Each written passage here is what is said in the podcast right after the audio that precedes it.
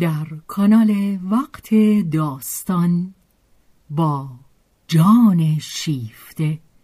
همراه ما باشید.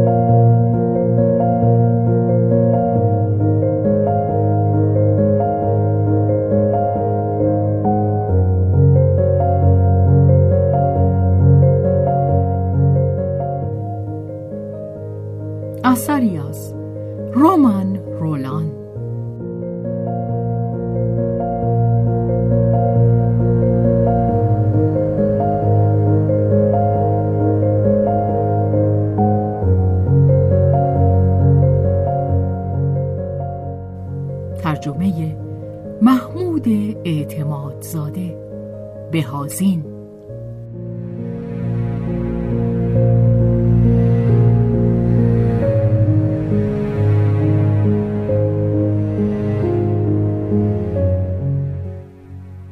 به روایت شهرزاد فتوحی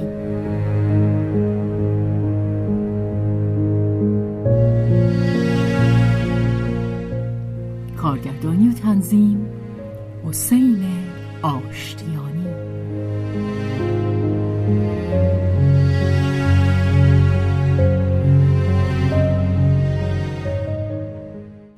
جلد اول تابستان.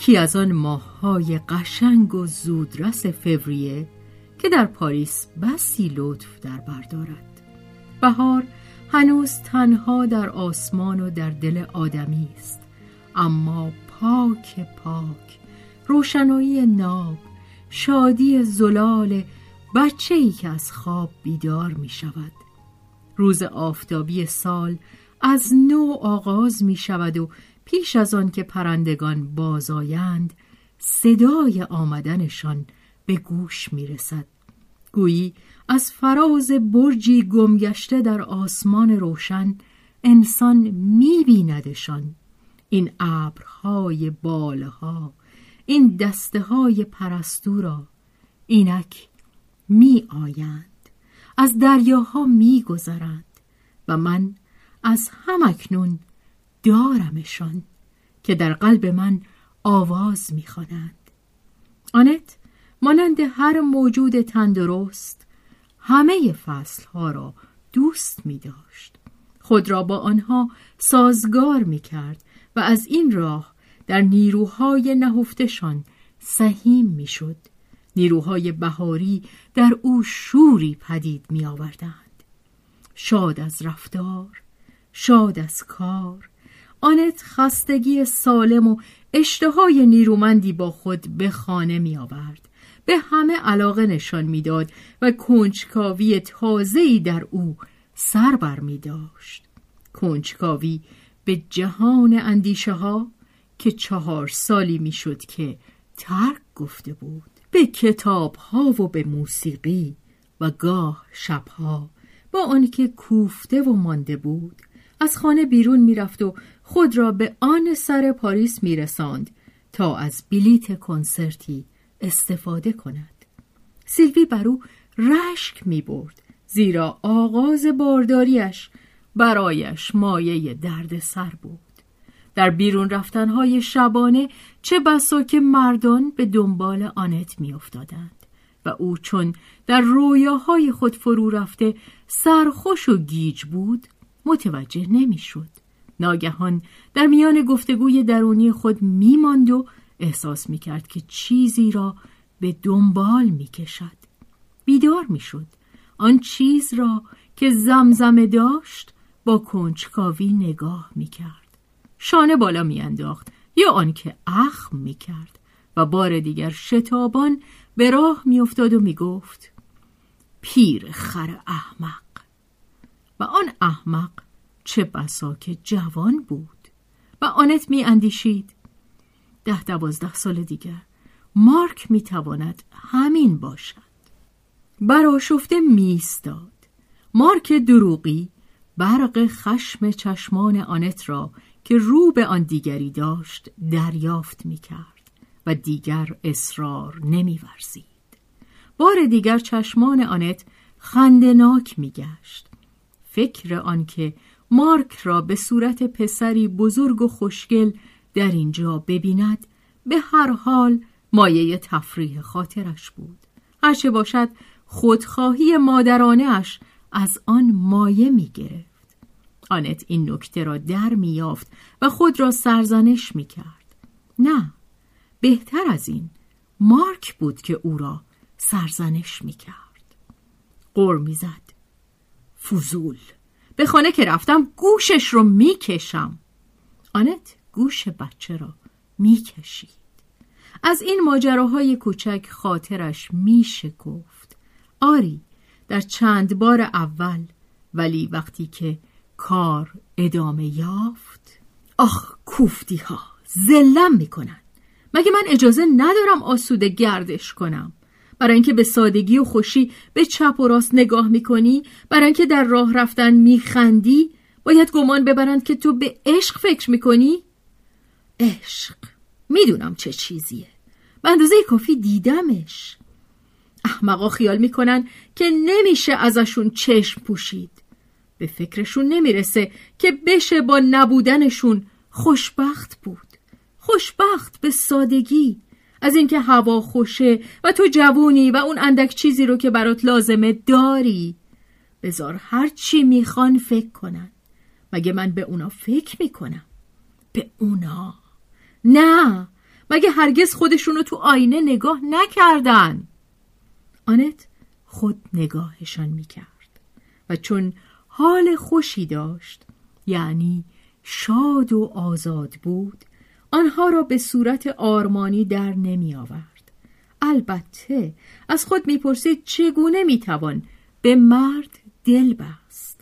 به راستی که حیوان زیبایی نیست. زن باید عقلش را از دست داده باشد تا مرد را دلفریب بیابد.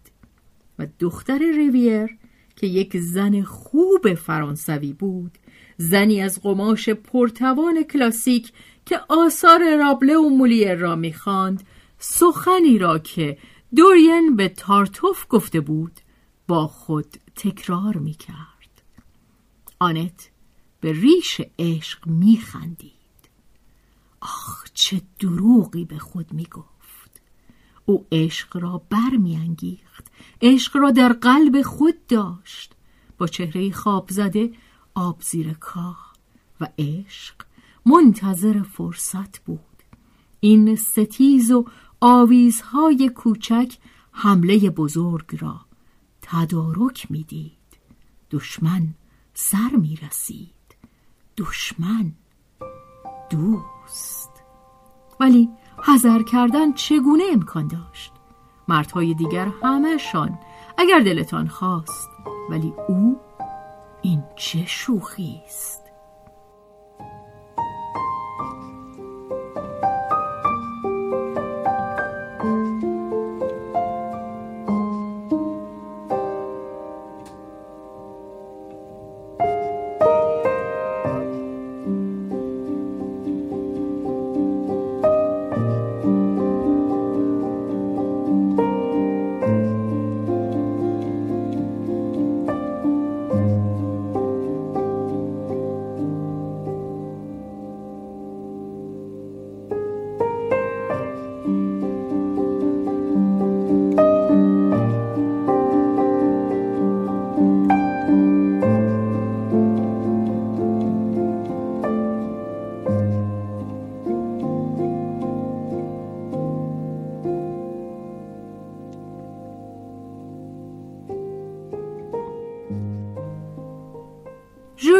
داوی. تقریبا همسال آنت بود. 29 تا سی سال. میان بالا اندکی خمیده چهره روی هم غمگین که می‌توانست زشت بنماید. اما چشمانی نسبتا زیبا قهوه‌ای رنگ مهربان جدی نوازشگر با فروتنی. وقتی که دست آموز می‌شد پیشانی استخوانی با چینی در وسط بینی گنده گناها درشت استخوان ریش کوتاه مشکی دهانی با محبت که در زیر سبیلهای پرپشت پنهان شده بود و در جولین گویی تعمدی بود که آنچه را که در او کمتر زشت بود پنهان بدارد.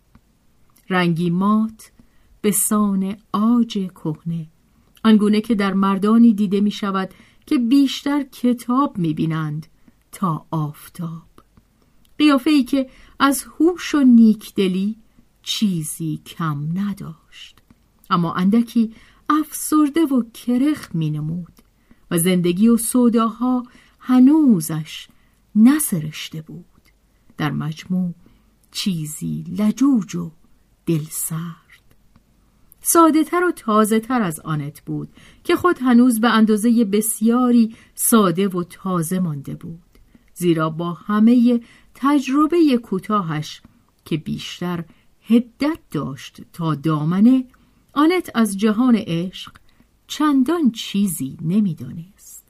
درست است که بینشی که از پدر به میراث داشت و گفته های سلوی که گاه هم پایه سخنان شهبانوی ناوار بود چیزی را ندانسته برایش باقی نگذاشته بود.